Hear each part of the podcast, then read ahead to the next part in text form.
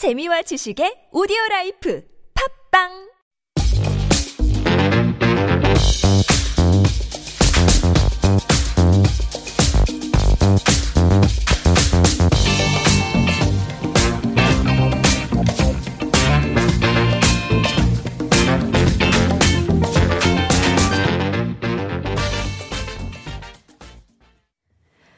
everyone. Welcome to Super Radio's Healthful Life. I'm your host, Sue Min. You can call me Sue.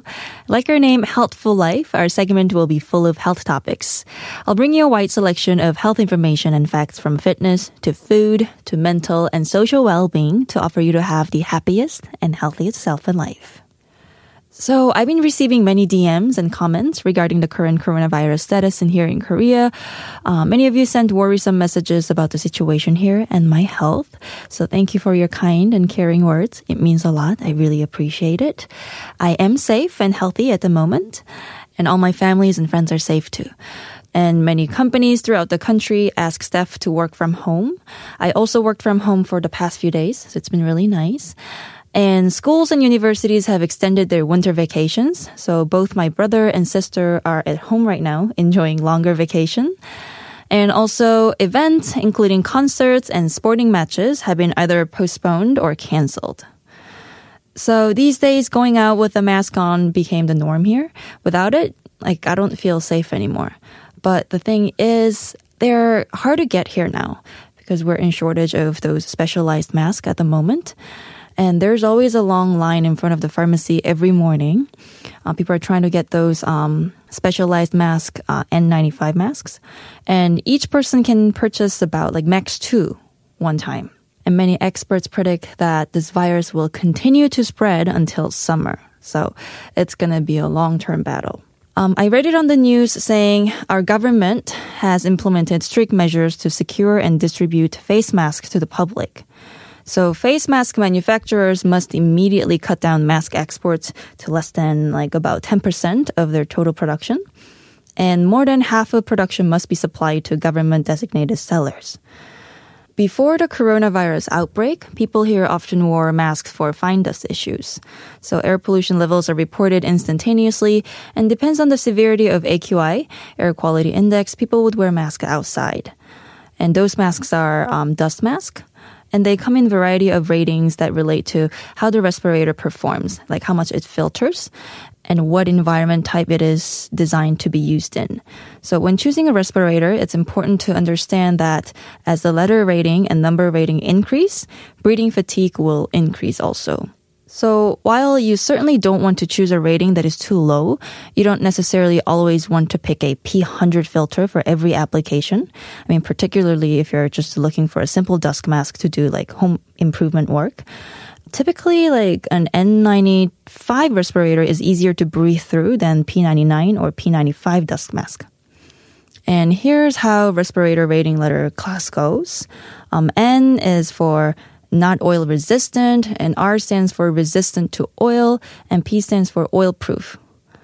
And respirator rating number class represent 95 means it removes 95% of all particles. And number 99, uh, meaning it removes 99% of particles. Let's look into different types of masks this time. So N95 masks. So those are the masks that people are wearing to protect themselves from the coronavirus. They are most commonly used for flu or influenza prevention. These masks are um, very effective to prevent the spread of flu, and swine flu, and avian flu transmission from person to person. Uh, and they're designed to fit over the nose and mouth of the wearer, and properly fitted can provide excellent protection, it says. And P95 masks, those masks are most commonly used for working in environment exposed to oil-based particles. And they are approved for 95 filtration efficiency against oil-based and non-pill-based particulates. And they're ideally suited in the petrochemical and pharmaceutical sectors. And then I was curious, like, are N95 masks really effective against the virus? So I did a little online research on it, and it said that the flu virus is about 0.17 microns in size, meaning it's smaller than even N100 mask can filter out. However, it is critical to understand that the flu virus does not float in the air by itself. and it is transported from patient to patient on droplets of excretions from sneezing and coughing, just like the coronavirus. So when a sick patient wears a respirator, the respirator can be very effective at preventing infectious material from leaving the patient's body. And when worn by healthy individuals, it prevents inhalations of uh, those materials. And more importantly, wearing a mask is an excellent way of preventing the user from rubbing or touching your mouth or nose.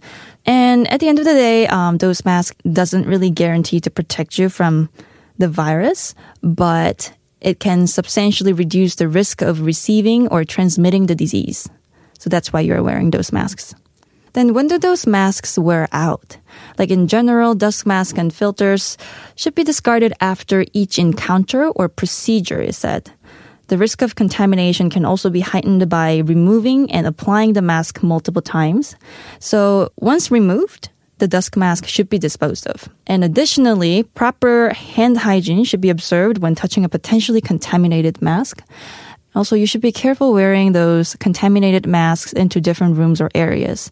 And regardless of usage, uh, masks should be discarded when used beyond eight hours, is said. And last but not least, we're gonna go through some of the common claims that we often hear about the coronavirus. So there is this claim that face masks don't work to prevent infection. I mean, wearing a face mask is certainly not fully guarantee that you won't get sick because viruses can also transmit through the eyes and tiny viral particles and they can penetrate masks. However, masks are effective at capturing droplets, which is the main transmission route of coronavirus. So if you're likely to be in close contact with someone infected, a mask cuts the chance of disease being passed on. So if you're showing symptoms of coronavirus or have been diagnosed, um, wearing a mask can protect others. So they're important for health and social care workers looking after patients and also recommended for family members who need to care for someone who is ill. So ideally both the patient and carer should have a mask on. And there's also this claim saying you need to be with an infected person for 10 minutes to actually get infected. For flu, some hospitals define exposure as being within six feet of an infected person who sneezes or coughs for about like 10 minutes or longer. However, it is possible to be infected with shorter interactions or even by picking the virus up from contaminated surfaces. And there's also this claim that this virus only kills the elderly so younger people can relax.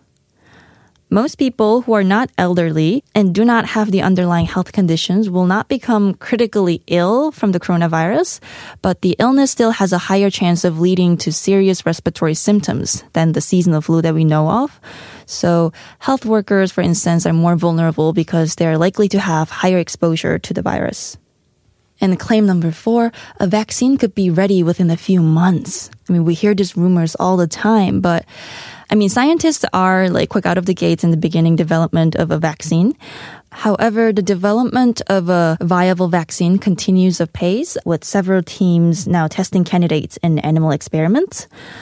So yeah, some incremental trials are required before a commercial vaccine could be rolled out. It's still going to take more time. And scientists say a commercially available vaccine within a year is still too quick. Yeah, hopefully this virus clears out soon so that we can fully enjoy this warm spring weather outside. Uh, so till the vaccine comes out, let's all stick to the basic prevention guidance and stay safe and healthy. Thank you guys for joining Healthful Life. If you have any special tips or want to share with us, please don't hesitate to send us an email to superradio101.3 at gmail.com. We would love to hear from you. And also check out the Instagram under the same handle at superradio101.3. You'll get to find many more information about our program with interesting and fun photos with videos. And the song for today is Butterfly by Loveholics. Once again, I'm your host, Sue. Thank you for listening Healthful Life, where we can get healthy together. Hope to see you guys next time. Have a healthful day, everyone. Bye.